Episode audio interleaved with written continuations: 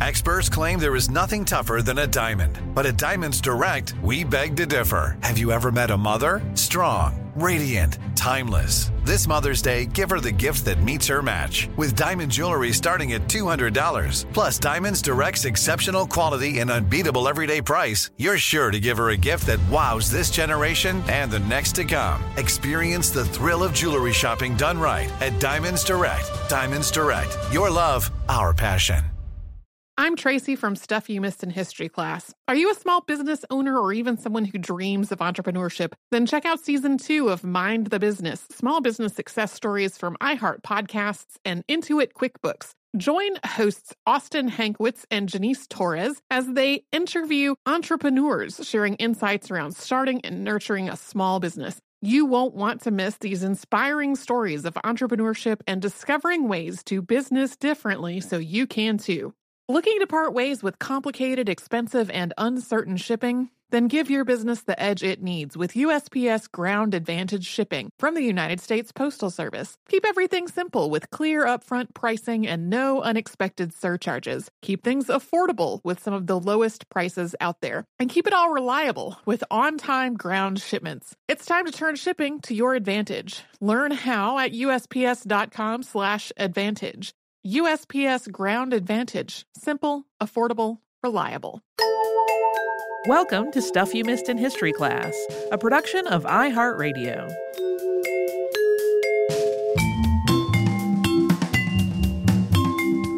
Happy Friday. I'm Tracy V. Wilson. And I'm Holly Fry. Uh, so this this episode came about sometimes when I am trying to figure out what I'm going to do next and I have not already formulated a plan, I wind up in this state of looking at and discarding 20 idea things. after idea. Yeah. Me too. Um, and a lot of the time it's like I it sounds too similar to something we literally just did, or I realize that there's a like a book that I really need to get and it's gonna take me a while to get. Like there's a bunch of different reasons that I go through and discard stuff. And I don't even remember. Oh, it was that I was looking at a, at a different disaster that I've had on my list for a while. And as I was looking at the basics of it, I was just like, I can't figure out why we would want to talk about this because it just feels like a really sad, tragic thing, but not something that we could like learn something from or that has context that's important. It just seems like a a sad, tragic series of events. So, like, what is there a reason for us to talk about this that doesn't feel like just gawking?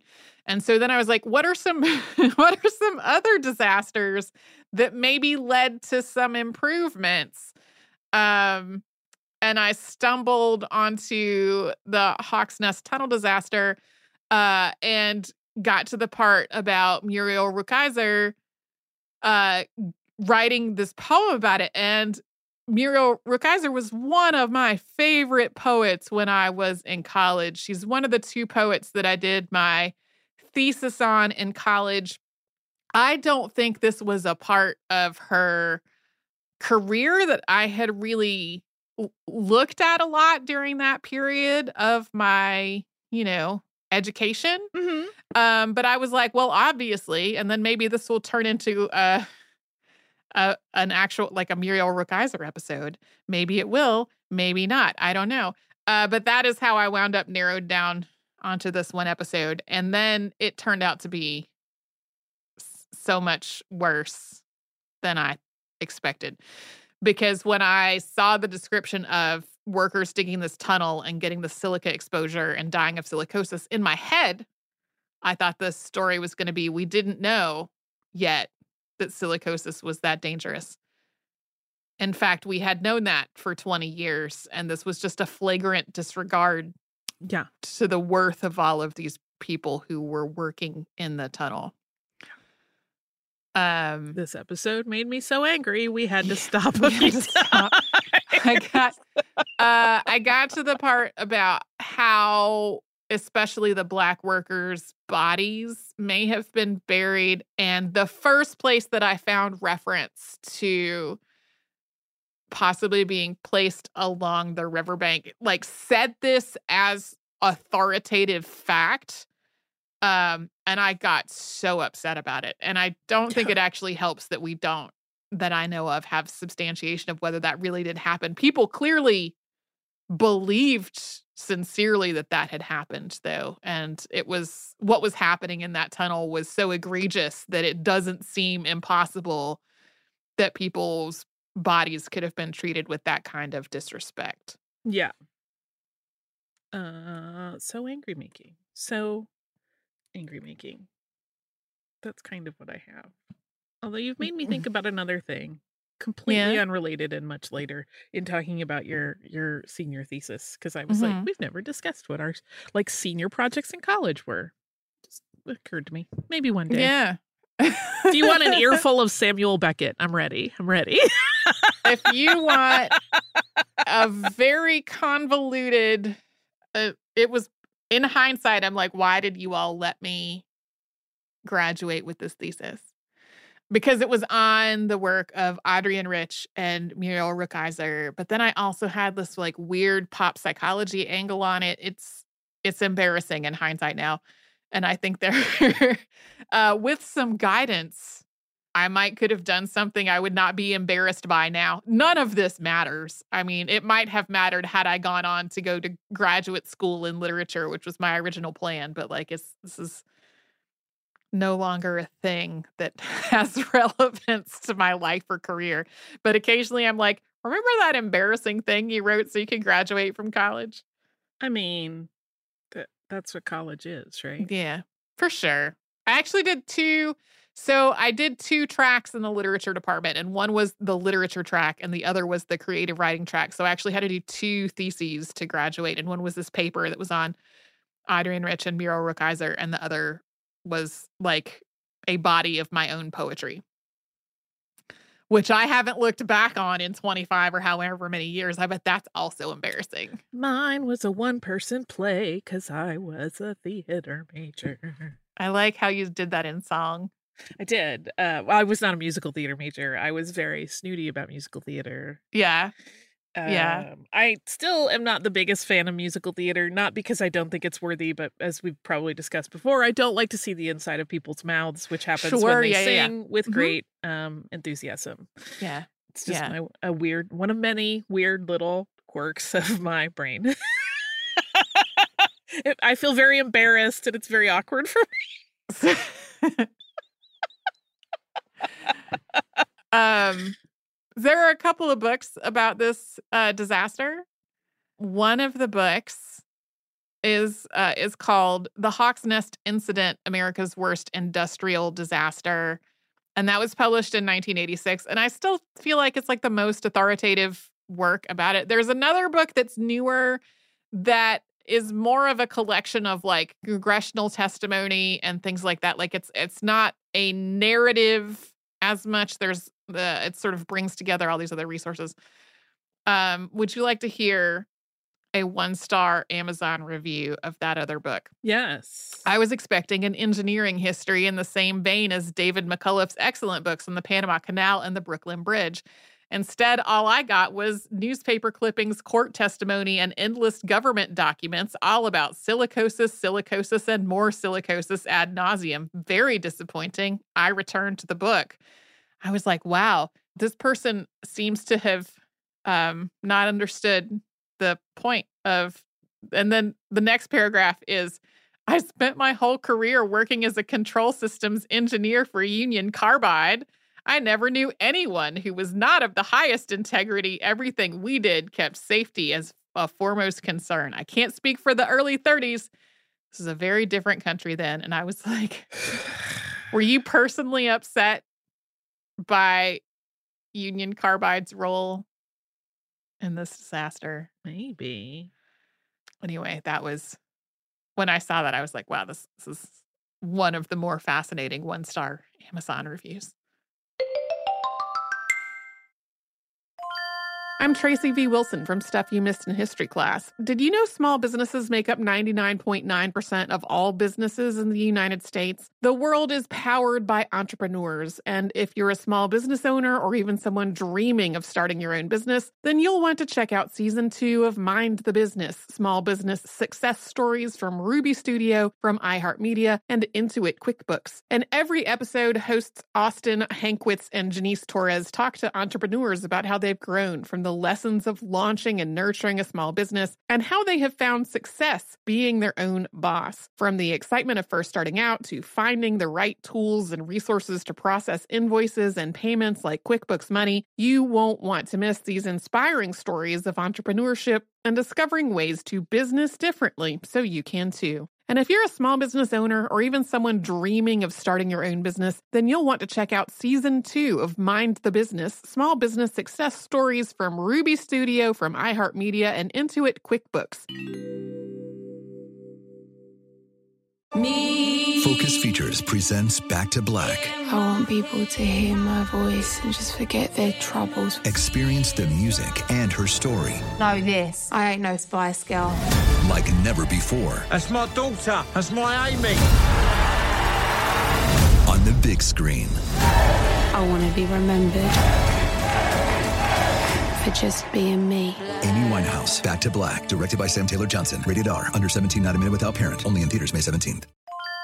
When you think about the future, what kind of technology do you envision? Whatever the future holds, artificial intelligence will undoubtedly be at the heart of it all. Join Graham Class as he hosts season two of Technically Speaking, an Intel podcast from Ruby Studio in partnership with Intel. Explore the future of technology that's rapidly evolving our world today with the help of AI. There is still so much work and research needed to fully understand the power and potential of AI, and Intel is at the forefront of implementing AI in revolutionary technology that's changing the world we live in for the better. In each episode, Graham interviews the minds transforming medicine and healthcare, retail, entertainment, personal computing, and more while pioneering new uses for AI in these spaces. Tune in every other Tuesday and explore the latest technology that's changing our world today and creating a more accessible tomorrow. Listen to Technically Speaking, an Intel podcast on the iHeartRadio app, Apple Podcasts, or wherever you get your podcasts.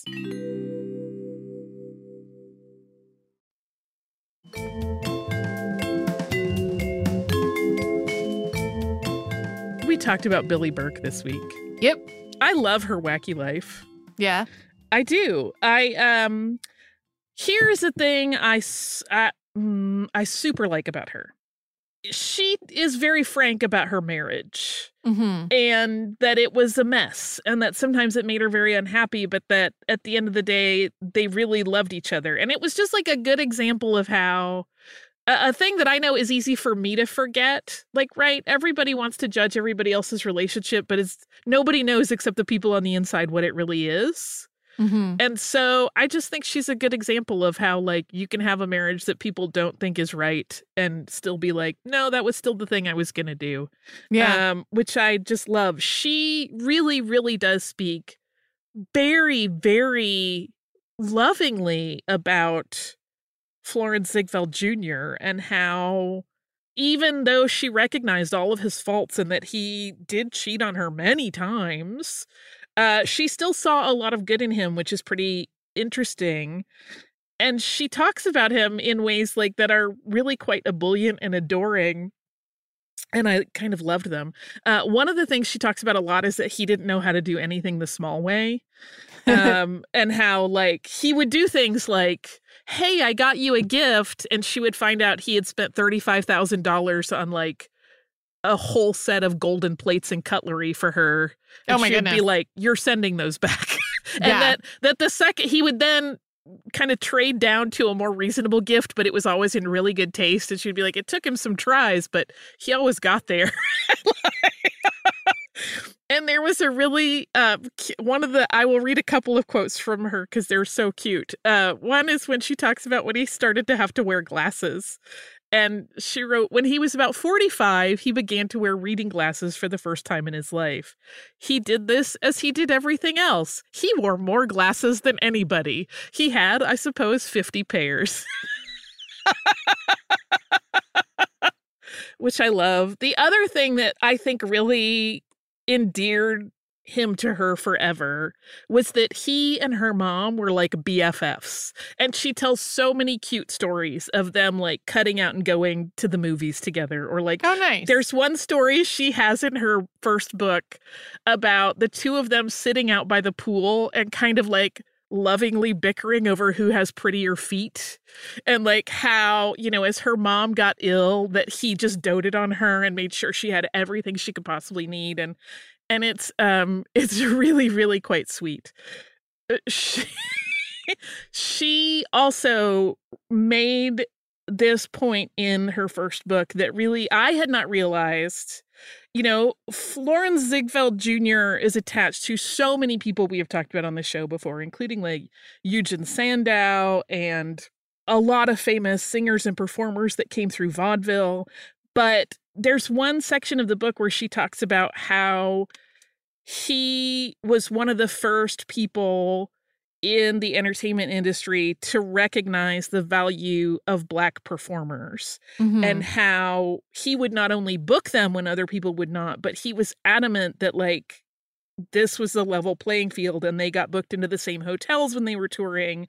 If a hotel wouldn't take them, they didn't stay there. Mhm. They got the same treatment backstage as everybody else. Like he was really, really adamant. And to her, that was like one of those mitigating things that made the uglier parts of his personality a little bit uh easy for her to ignore because she respected him so much.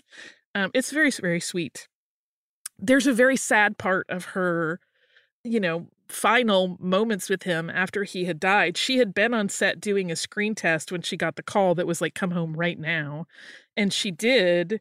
And she realized when she got there, she had not changed. And she was in a dress that she had been sewn into for this screen test and she Oh couldn't my get out of it. So she was kind of like freaking out with grief and had to be cut out of her clothes because she didn't have a zipper. And it's like this heartbreaking moment where you're like, that's the last thing you need to worry about when you are Mhm. grieving the person that, for better or for worse, was the love of your life. Um, she also tells a story in her book to go to. She has many cute stories. One that is not cute is that she is also very frank about how she's a little cagey about the language. So I don't know if anything inappropriate ever actually happened, but about how freely men were willing to make advances on her when she was a teenager in London Oh, wow. Yeah. and how like that kind of just came with the territory of being an entertainment and Mm. it's like she kind of glosses through it and i'm like is this her way of like compartmentalizing that or did she manage to sidestep it to a point where she can acknowledge it and move on? And i don't know. Um but it was just one of those things that made me go oh man. Um here's a bad thing she did as a teenage performer. Okay. she and one of the other teenagers in that first show where she became very very popular the schoolgirl would do this thing as they were leaving stage they would step out of their shoes and leave them on the stage so other performers would trip on them because Oh, they thought it was hilarious which is awful but she was a teenager and needed entertainment um she also tells a hilarious story about Mrs. Patrick Campbell, who we have talked about Oh, on yeah, the yeah, show yeah. We did. because Mrs. Patrick Campbell also worked with Charles Frohman. And she says at one point, Frohman gave her, gave Mrs. Campbell a note, and apparently she did not enjoy notes. And Mrs. Patrick Campbell replied, Pardon me, Mr. Frohman, but you forget that I am an artist. And his response was, Mrs. Campbell, I'll keep your secret. Which is like the best whammo of all time. Um, I also really like the fact that there is a crater on Mercury named for her, and that's where I'll end my Billie Burke ebullience. Yeah. She's even Yeah. in space. She's pretty fun. Glinda the Good Witch, iconic forever. Yeah. So um we talk about how she looks younger than 56 in that movie. I think she was 54. I don't know what is I don't know why made She's in her mid 50s. She's in her mid 50s, yeah. And so I went and watched a clip from it because in my mind, Glinda the Good Witch is like ethereally flawless almost. And knowing how old she actually was when she filmed it, she looks older on than I remembered in my Right. memory, right? Uh, so still looking very young, Yeah. but not as like ethereally young as the memory that my Right. mind made of what Glinda the Good Witch looks like, if that makes sense. It does. Um so there's an interesting thing about that and I didn't mention it in the episode proper because I didn't want it to become a whole other topic, but it's worth mentioning. One of the ways that that film and how young she looks in it is often written up is that oh, she was actually 18 years older than Margaret Hamilton, who looks like a horrible hag. And it's like, wait, wait, wait. One, don't compare people to each other. Two, Margaret Hamilton was in a ton of makeup. Like, you can't do that. She literally Yeah. had like witch makeup on, whereas Billie Burke was made to look glamorous and beautiful. That's not a fair Right. comparison. Right. I also was curious. I was like, how how, how much did you keep the sun off your face? I think probably a lot. Probably a lot, because that will make a big difference in uh how old folks look a lot of the time. Yes. Yes. Um and it's interesting she talked about how, you know, they certainly wore makeup for film, but she didn't like to wear a lot of makeup in day-to-day life. Um, you know, unless she was doing a a stage show and that it was kind of like tawdry for women to wear makeup in Sure. in the time, right? Mhm. Certainly the levels of makeup we wear now, not everyone, but uh, many Yeah, of like us. the Um, level I wear is none. none right. makeup. Oh, But I- it's I love a little glitter. I love a little glitter. Uh, Yeah. would be just you know, whoo. That the the worst insult she mentions that you could give someone is, oh, she paints. oh yeah. and I'm like with gesso. Um, yeah, she's uh she's really fun. I really do. If you just want like. I don't want to say it's a light read because she's talking about heavy stuff. She's talking about infidelity and marital issues and like problems that are going on.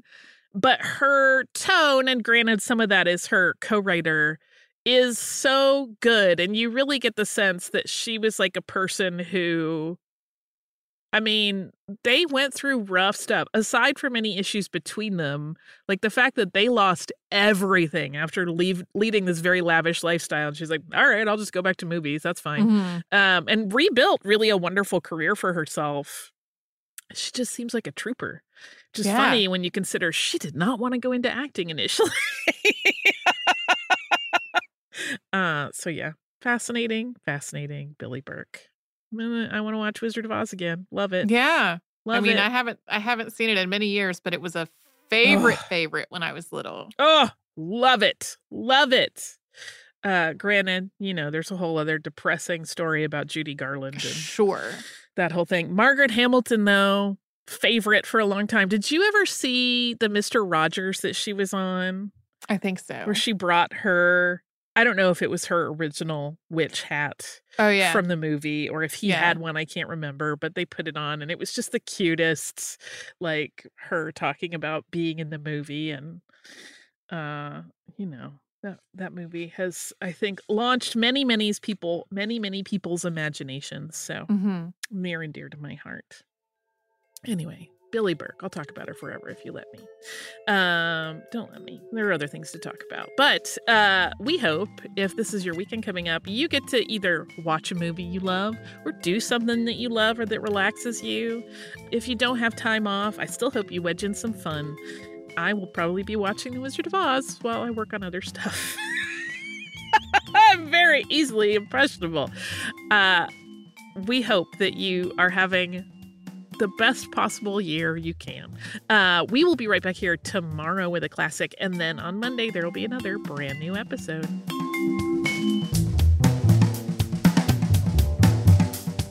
Stuff You Missed in History Class is a production of iHeartRadio. For more podcasts from iHeartRadio, visit the iHeartRadio app, Apple Podcasts, or wherever you listen to your favorite shows.